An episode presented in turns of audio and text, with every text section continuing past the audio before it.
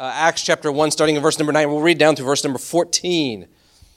And when he had spoken these things, talking about Jesus, while they beheld, he was taken up, and a cloud received him out of their sight. And while they looked steadfastly toward heaven as he went up, behold, two men stood by them in white apparel, which also said, Ye men of Galilee, why stand ye gazing up into heaven?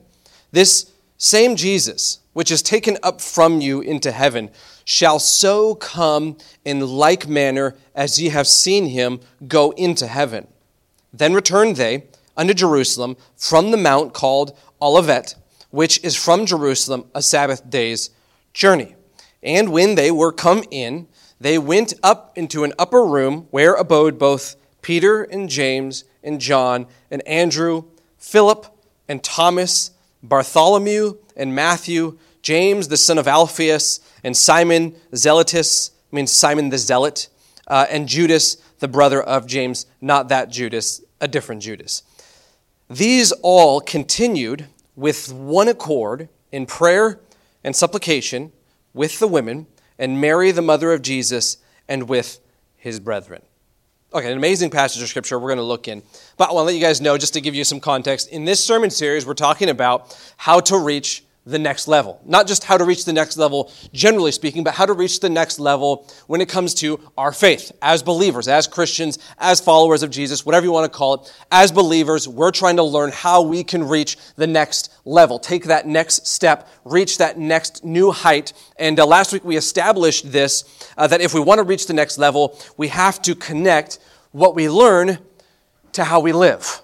Those things, they have to be in conjunction with each other. We learned that last week. If, if, if you want to reach the next level, if you want to take the next step, we have to connect what we learn to how we live. Because the truth is, as Christians, as believers, we learn lots of stuff. We accumulate lots of knowledge. And after a period of time, we can start to think that because we know all this stuff, that we're a good Christian, that we are close to God. The truth is, when we connect what we learn to how we live, that's when we start to grow. We talked about salvation. We started with salvation. Salvation isn't some religious hocus pocus. It's, uh, it's, it's uh, actually, it changes our eternity. It changes our eternal destination. It's, uh, it can change the way we live. And it's the, it's the very foundation of everything we believe. Today, we're heading in a different direction uh, than salvation. We're talking about Christian community. If there is one thing that will help us reach the next level as believers, it is uh, learning about and living in community with other believers. This is, this is important. You may not think this is important. You may think, oh, this is just a kind of a, a side deal along with my church, side deal along with Christianity. This might be one of the most important parts of your faith. And, and, you already know that community is true. You already know that community is true. In a general sense, we already understand this because if, uh, if your kid comes to you and says, hey, I want to become, uh, I want to I wanna play baseball or I want to play basketball, there's some sport, I want to I wanna get into karate or whatever, what do you do? As a parent, you say, okay, let me enlist you in a league. Let me help you take a class. Let me enlist you in a class why? Why do you do that as a parent? Because if you get them around other children who want to play that same game and who also are headed in the same direction, they also want to become better at whatever sport, well, then they're going to become better at that sport than if they were just to learn by themselves. You want them to be a part of a league with other kids who are headed in the same direction because that's how they get better. That's how they grow. It's with other kids being taught, growing together. And the same is true uh, as adults. You think of, of CrossFit.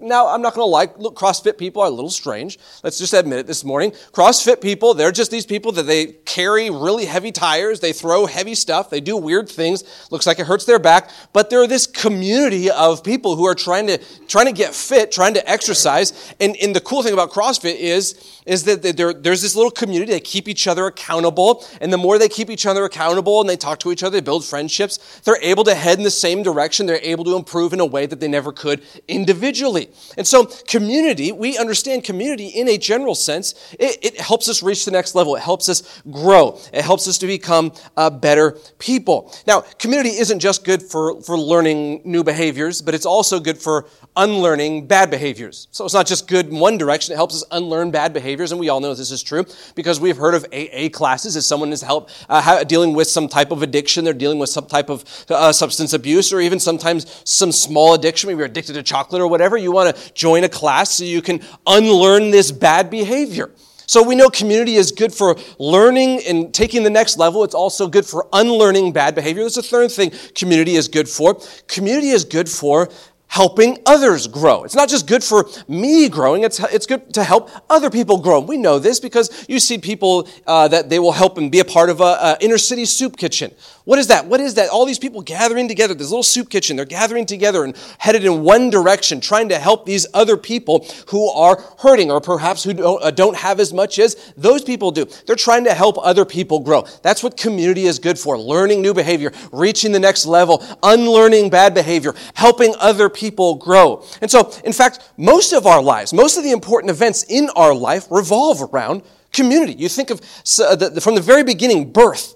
When, when, when, uh, when, a child is born, when a baby is born, it's just not like a, a one person event. This is, this is obviously the, the, the, hardest, the hardship is really bared on the mother because she's, she's the one bearing the child and all of that. But it's really just, it, it's, it's not just the mother, it's also the husband.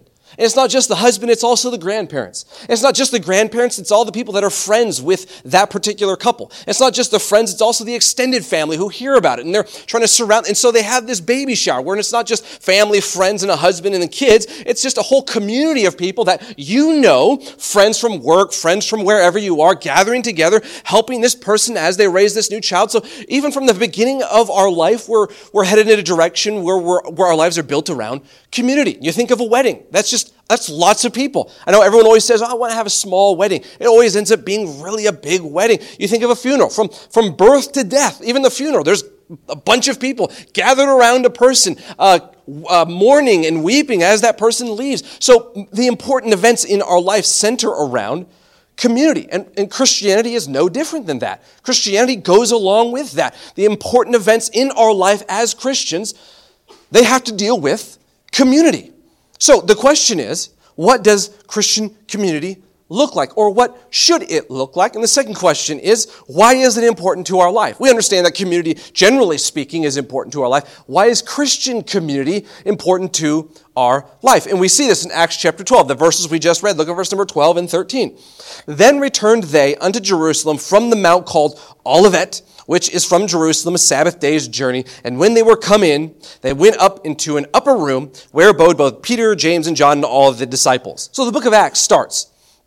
Just to give you a little precursor, a little, little warm up. The book of Acts starts with Jesus and he's about to ascend up into heaven. You guys remember this story.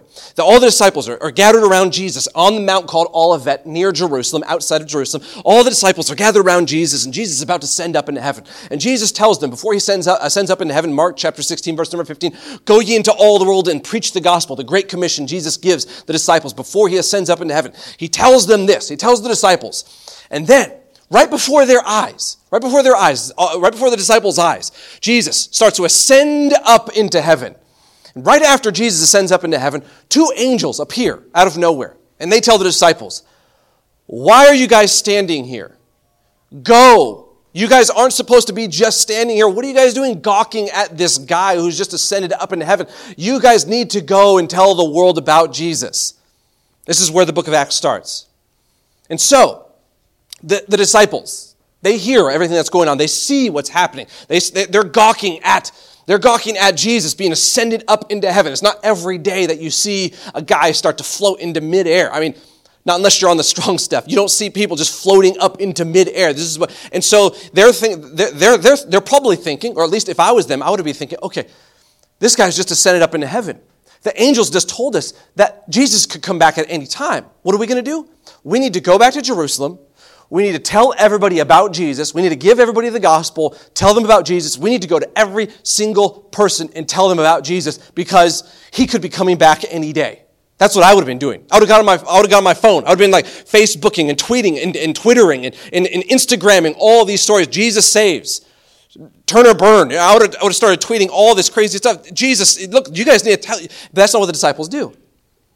Counterintuitively, that's not what the disciples do. Even though, even though Jesus has just told them to go into all the world, even though the two angels tell them, go back to Jerusalem, go tell the world, they don't go back and tell the world. What's the first thing they do? It's very important, the first thing they do. They go back into Jerusalem. They find a house. They go up into the upper room of that house. And they just gather together. So Jesus has told them, go into all the world and preach the gospel. The angels had told them essentially the same thing. And the disciples, they go back after hearing everything and seeing everything and experiencing everything. They go back and they go to this intimate place. Not a great temple, not a great hall, a home, an intimate space. Why? Why did they do this? Because from the very beginning, the, uh, the disciples understood that the most important part, the most important thing they could do was come together in Christian community. Before they did all these other things, before they did uh, what, they, what they knew that they were going to do eventually, they came together as believers. The most important thing they could do was gather together with other believers. That's what Christian community looks like believers gathering together. That's the place where spiritual growth is stimulated believers gathering together, these small groups coming together in an intimate space, eating together, learning the Bible together, praying together, doing Christian community together. That is what helps us move forward. That is what helps us take the next step. That's what helps us reach our next level as believers. You think of each Christian, you think of each person, you think of yourself as a toothpick. Not really a, a, flattering thing to think about, but you think of each person as a toothpick, each believer that you know as a toothpick. By themselves, these toothpicks can't really do that much, right? You can't do much with a toothpick. Get some lettuce out of your teeth, that's about it. You can't do much. But if you put all the toothpicks together, say all of us here together represent one toothpick, but you're to put all those toothpicks together. Maybe some of you have done this, maybe in high school or middle school. I have a picture of what you can do with all these toothpicks. So just one, just one by itself, you can take two fingers and go and snap it in half. But if you were to take scores, if you were to gather together a bunch of toothpicks, bunch of believers, guess what could happen? They could bear the weight, an exponential amount of weight more together than they ever could individually. They can move forward and, and head in a direction with such power that they never could do individually. You know what Bible's saying to us this morning? Yes, there's lots of stuff for us to do. Yes, there's lots of things we deal with in life that we wish we didn't have to deal with. But God's got it figured out. Jesus has got us figured out. He's saying, by yourself, you can't really do that much. But when you gather together with other believers, when you come together in Christian community, there is so much more you can accomplish. Yes, by yourself, I am weak. I'm just one toothpick. But together we can do so much more. So it is when believers gather together, we become exponentially stronger together than we were apart. God has designed, He's designed the Christian life so that when believers gather together, exponential growth becomes possible. Why? Why is this, why is this, why is that possible? Because when we gather together as believers, God gathers with us. You see, when we gather together, God gathers with us. When we show up, God shows up, and it is, and He is the adhesive. He's the one who's holding it all together. And when He is holding us together, it makes us stronger. This makes the gathering of believers unique to any kind of gathering on earth. Any other kind of gathering on earth is altogether in a different category than when believers gather together. Why? Because when believers gather together, God shows up with us. He is the one who adheres us together. When we gather together. That's different than any other kind. I don't care if it's a social club. I don't care if it's a, a library. I don't care what kind of gathering it is. The gathering of believers is so much different, so much more powerful than any kind of gathering on earth. We are bound together, not just by a set of beliefs or doctrines, but by the supernatural presence of God. That's how we are bound together. And you see this in Matthew chapter 18. God says here, Jesus says, For where two or three are gathered in my name, there am I in the midst of them.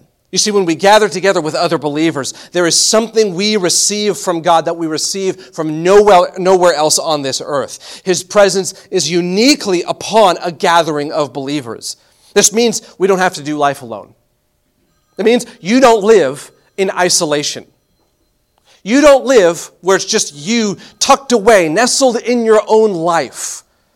It means that you have a group of believers. Some of you guys might understand this uh, a little bit better. The Christian life isn't meant to be like Rambo, it's meant to be like Band of Brothers. And be, you're off doing your own thing, hoping everything works out. You know what it is? It's this band of brothers who come together in the midst of battle, who come together in the midst of discouragement, who come, to ba- uh, come together in the, in the midst of problems and situations and things you wish you didn't have to go to. But you have this band of brothers that God has uniquely placed his hand upon. He's uniquely placed his presence in. That's what God wants us to do. Gather together with other believers. You know, here's the truth. The enemy wants you to think you're alone. He does. He wants you to think that it's just you. The enemy wants you to live isolated from other believers. It's true. The enemy wants you to live by yourself, isolated from other believers. He wants you to think that the best way you can do the Christian life is by yourself. In battle, the enemy, in, in any kind of battle, the enemy wants to cut you off from everybody else. He wants you to cut you off from the supply line. He wants to cut someone off from, he wants to, he wants to go straight down the middle, cut you off, cut it in half. Why? Because when something's divided, it's easier to conquer. See, when you're discouraged, when you're going through the ringer, so to speak, when, when the problems, the pity parties, the situations, and the depression start to set in, for some reason, our tendency is to isolate. This is true. When we're going through a problem, we're going through a situation, our tendency as humans, I don't know why, it's just, it's just something, it's just a natural instinct tendency, is to separate from other people, is to isolate. It's exactly what the enemy wants you to do. It's exactly what makes you weaker as a believer. when our tendency is to, to, to break away, God is trying to tell us this morning that there is a better way than that. He has brought together a group of people, imperfect though they are, a group of people who want to come around you, that want to fight alongside you. You may feel alone this morning, but you have a team. You have a band of brothers. You have a squad who are with you. When you're in battle and under attack, what the enemy wants you to do is he wants you to, to break away. That's our tendency. But when you're in battle, and what I would assume any military man knows, or anybody, anybody in general knows if they like military movies, when you're in battle and you're under attack, you're taking fire from every direction, you don't split up. You know what you do? You close ranks. You get closer together. You remember the Roman Empire when they, the reason they were such a powerful empire is because whenever they were, they, they knew how to train their legions so that they came together and they had their, you guys ever seen the movie where they had their shields all together? And when someone broke away from that group of shields, that's when they got picked off. God is saying, I've built, I've designed for you a group of people so you can gather together. You don't have to, you don't scatter, you close ranks, you come together as a team, and that's when you're stronger. That's what God wants us to do. When you're in battle and attack, you pull closer together. Have you made yourself a part of Christian community. Who's in your squad? Who's in your band of believers? Oh, for real. I mean, who's, in, who's in your I'm talking about the mother in law that's living halfway across the country, that, that guy you know on Facebook who's a good guy. I'm talking about the people you know that are in your life Who's in your who's on your tomb? Who knows you that's right in there with you? That when you are in a difficult time, that's the person you want to go to. Who's who's in your band of believers? In the book of Acts, the phrase with one accord you see six times. Six times it's it's it's written in the book of Acts with one accord. They lived with one accord. That meant that the believers lived in unity together. That's essentially what they meant. They, they lived in unity. They were, they were headed in the same direction, fighting for the same cause, reaching for the next level together. You, you, put it to you this way it's like um, how all of us just sang a couple minutes ago. We all sing, and we're all singing the same song. We're all being led in the same direction. We're all singing together in unison, in worship, in one direction, to one person. We sang with one accord. Some of you sounded like dying cats when you were singing, but we sang with one accord. What we did in song, what we did in song is what God wants us to do in life. You see, God doesn't want us to just sing with one accord to Him. He wants us to live with one accord with other believers to Him. The, the early believers didn't spread out and leave each other when Jesus ascended. They came even closer together. It's the first thing they do. Isn't that curious? The first thing they do when Jesus leaves isn't scatter, is they come together. They lost the most, they lost for the most important figure in human history. They understood, okay, Jesus is ascended up into heaven. The Holy Spirit's coming soon. He hasn't come yet. What we need to do is we need to gather together. We need to close ranks. We need to come together. So this is the, the, what this, uh, the early church knew what the early church's theme was, that can be our theme as well. Now, let's see what the disciples did when they gathered together. This is important. What did they do when they gathered together? They were a tight knit group of people. So, whatever they did when they gathered together, we can learn from that. Look at verse number 14.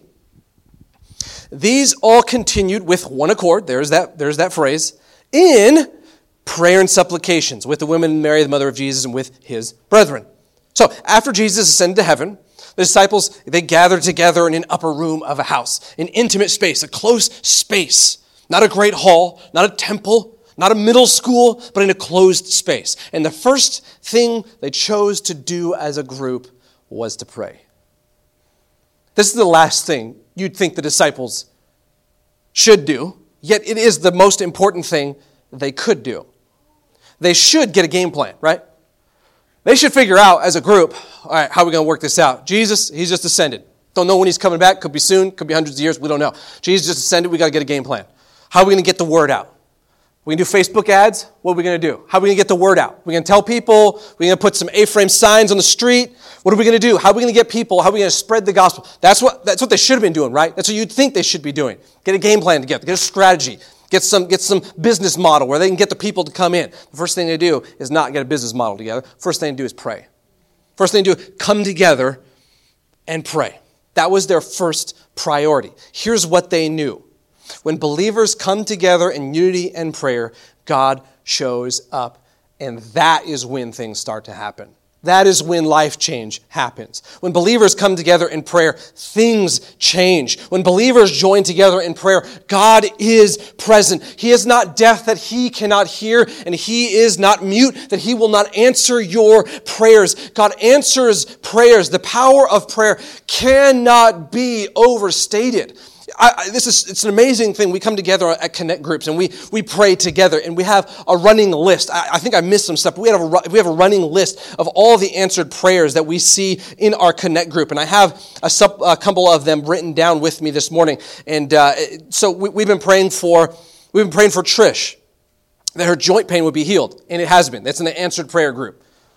We've been praying for uh, my uncle's cancer a couple months ago, that he'd be healed from cancer. He had a surgery, he's healed from cancer. We've been praying for someone else that their work schedule would change. Their work schedule changed. We've been praying for a guy named Dustin that his cancer would shrink. It did. We've been praying for John, uh, John's back, that he'd find healing for his back. He's found healing for his back. We've been praying for Lee's Bible study. Then now they're meeting twice a week. We've been praying for a man named Andre that his surgery would go well. It went well. We've been praying for, praying for Blake Rupel that he would graduate from boot camp. He graduated from boot camp. We've been praying for uh, a bunch of people and we have seen answered prayer after answered prayer. Why? Because when people pray, God shows up and when God shows up, he changes things. That's the power of prayer. You cannot overstate it. Old preachers used to say, when I work, I work. When I pray, God works. And that's the truth. When I work, that's all I can do is work. When I work, I work. When, when, God, when I pray, God begins to, He is now brought into the situation. You see, sometimes we think we need a plan. Sometimes we think we need a position. Sometimes we think we need more possessions. What we really need is more prayer. You see, when, uh, when plans, when positions and possessions fail, prayer does not. The enemies of heaven tremble when believers gather together in prayer.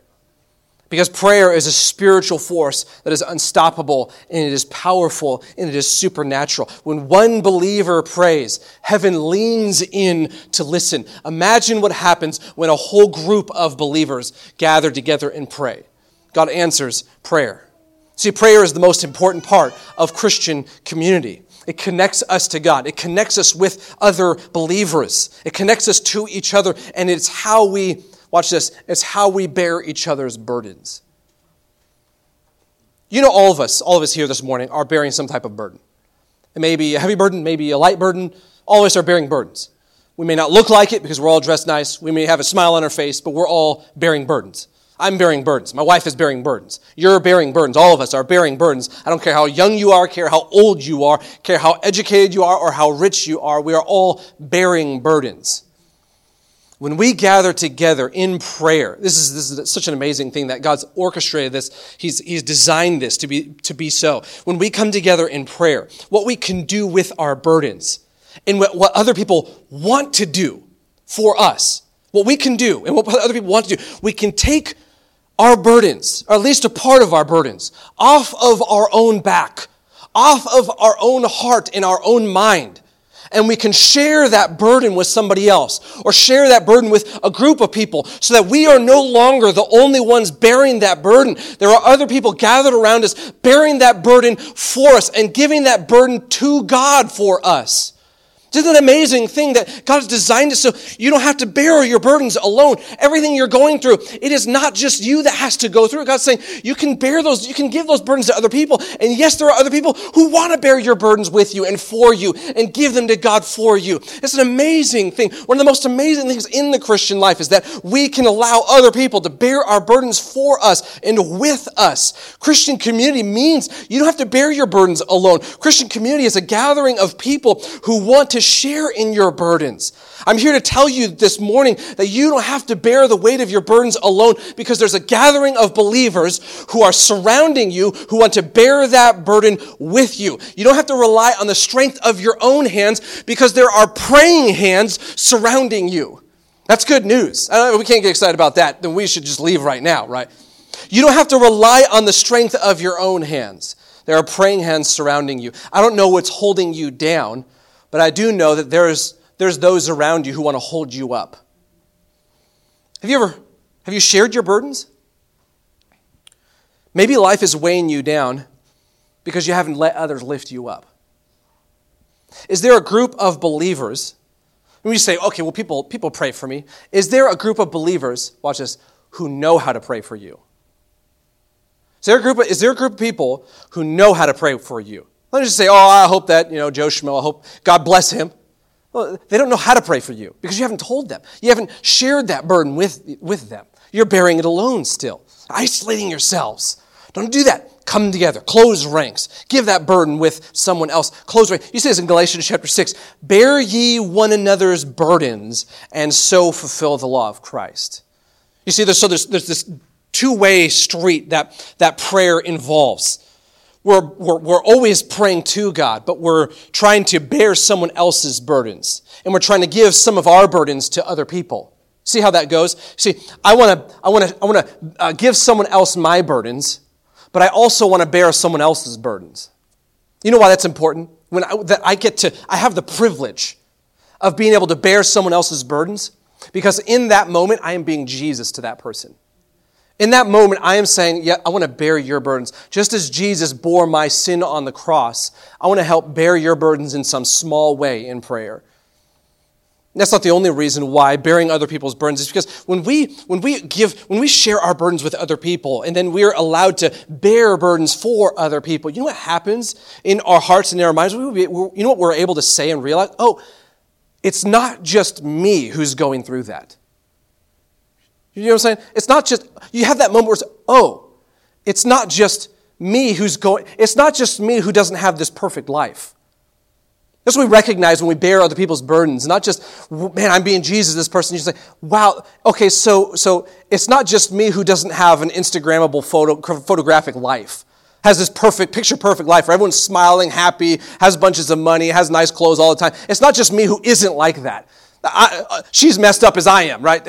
so they're, they're just as messed up as I. We're all on the same boat. We're able to say, okay, it's not just me who's going through tough time. It's not just me who's discouraged. It's just, it's not just me who has bills. It's not just me who has these things that they're going through. It's all of us coming together, sharing our burdens, bearing other people's burdens to God. It's an amazing thing. Community is for bearing and sharing burdens in prayer, and that is important. But I want to show you why this is one of the most important things a believer in church can do. Why is this so important? Look at verse number, uh, look at chapter 2. Verse number, uh, verse number 1, 14, 41, right behind me. this is an important thing. This is, this is really cool. And when the day of Pentecost was fully come, they were, this is after they come together in that upper room to pray. Pentecost is after this. This is, the, this is a holy day in the, in the Jewish community, very holy day, one of the most holy days in the entire year. They were all with one accord, there's that phrase again, in one place. But Peter, standing up with the eleven other disciples, lifted up his voice and said unto them, Ye men of Judea, and all ye that dwell in Jerusalem, uh, be this known unto you, and hearken to my words. Verse number 41. They, Peter preaches to all those people. Then they that gladly received his word were baptized, and the same day there were added unto them about 3,000 souls. One of the most important events in church history takes place in Acts chapter 2. The disciples come to the temple on a Jewish holiday when thousands of Jews, tens of thousands of Jews, would be gathered together from all over the Roman Empire, gathered together in this one temple at Jerusalem. They'd all be gathered together. This is after they've met and prayed and, and sought God in this upper room. Days after that, they come to Pentecost, all these thousands of people. Peter stands up in front of all of these people with the 11 other disciples and he, he preaches to tens of thousands of people in the temple area. And as he preaches and gives them the gospel and tells them about Jesus, who's uh, died and was buried and was resurrected the third day for them to give them eternal life, he, he preaches preaches Jesus to them, 3,000 people trust Jesus Christ, and in that same day, they get baptized. One of the most important events in, in church history. We are, to this day, feeling the effects of this day at Pentecost. The question is, how were they able to do this? How is it that they were, how is it that they were able to see and evangelize like this? Here's why. Long before the disciples came to Pentecost, they got up with such power and confidence in Jesus Christ. Long before they got up and preached Jesus to thousands of people, and 3,000 believed and were baptized. Long before that ever happened, you see a couple of people gather, secluded, not a great hall, not a temple, but in, in a house, in an intimate space. They gather together and they pray together. They come together as a group of believers, a Christian community. They pray and they seek God and they encourage one another. They, they bear their burdens to other people and other people bear their burdens. They share each other's burdens. They come together. See, long before the disciples gathered at a temple in front of thousands, they had gathered in a little upper room of a house, serving each other and lifting each other's burdens in prayer. When we serve each other, we are empowered to serve others. When we serve each other, we're empowered by God to serve other people. Christian community doesn't just change us, it empowers us to change the world. Why should we gather together? Because God has something to give us to give to the world. Because God wants to do something in us so that we can do something in the world. That's why we have to gather together because that's a, an integral part of evangelizing the world. Christian community allows God to shine our life into our community, lifting each other's burdens, praying for each other. God is shaping us into an elite force for gospel change in our community. We do this when we gather together in Christian community. You see this in Matthew chapter 5, verse number 13. You're the salt of the earth. The salt have lost its savor. Salt loses its saltiness. Where shall it be salted? It is thenceforth good for nothing, but to be cast out and to be trodden under the foot of men. Ye are the light of the world, the Bible says. You're the light of the world. A city that is set on a hill cannot be hid. Let me put it to you this way I have a flashlight with me. This flashlight works under one condition. We all know this. When, uh, when you take the batteries out, no light comes out of flashlight, right? Not, okay. You guys are with me. You guys are awake, some of you. Take the, the, the, the batteries out, no light. So, how do you get light to the flashlight? How do you get this to shine in the dark places? How do you get this to shine in the places that, that, that, that, uh, that need the light? How do you get to this, this places where the people need it? What you need is batteries. Remember the old ones growing up? You need 20 batteries in one of them and it lasted five minutes. You get the batteries. you have to get the plus and minus right, right? You guys ever got that mixed up, the plus and minus in the wrong place? You have to get, the, you have to get them all headed in the same direction. Plus and minus headed in the same direction. It's not just one of them. If I was to close this up right now and try to turn on the light with just one of them in it, it wouldn't work. Because you need, you need more than one. And you don't just need more than one, you need more than one headed in the right direction. You need them all going in the same direction. And then once you get them all headed in the, se- in, in the same direction, multiples, not just one, multiples, headed in the same direction, you close it up. And when you get all the batteries headed in the right direction, working in sync, working with one accord, that's when the light is able to turn on and scatter the darkness. What is this? What does this mean? What does this mean? When we're gathered together as believers, that's when we're equipped. That's when we're empowered to shine a light in the dark places. That's when we're empowered by God to shine a light in the dark places, to, to give the light of the gospel to those people who need it. You see, if we're, if we're not working together, if we're not gathering together, yes, we won't be able to grow personally. Yes, individually, there's going to have problems. Yes, we won't bear our burdens. But more importantly than any of that, there are people who are missing out on the gospel when we are not gathering together as other people, as, as believers. We have to be gathering together as believers, working together in sync with one accord, headed in the same direction. That is when we are able to make a gospel change in our community. So the question is very simple this morning Are we doing that? When Christians come together in one accord, that's when we're able to shine the brightest, give hope to those who are searching for the light. So, who is in your band of believers?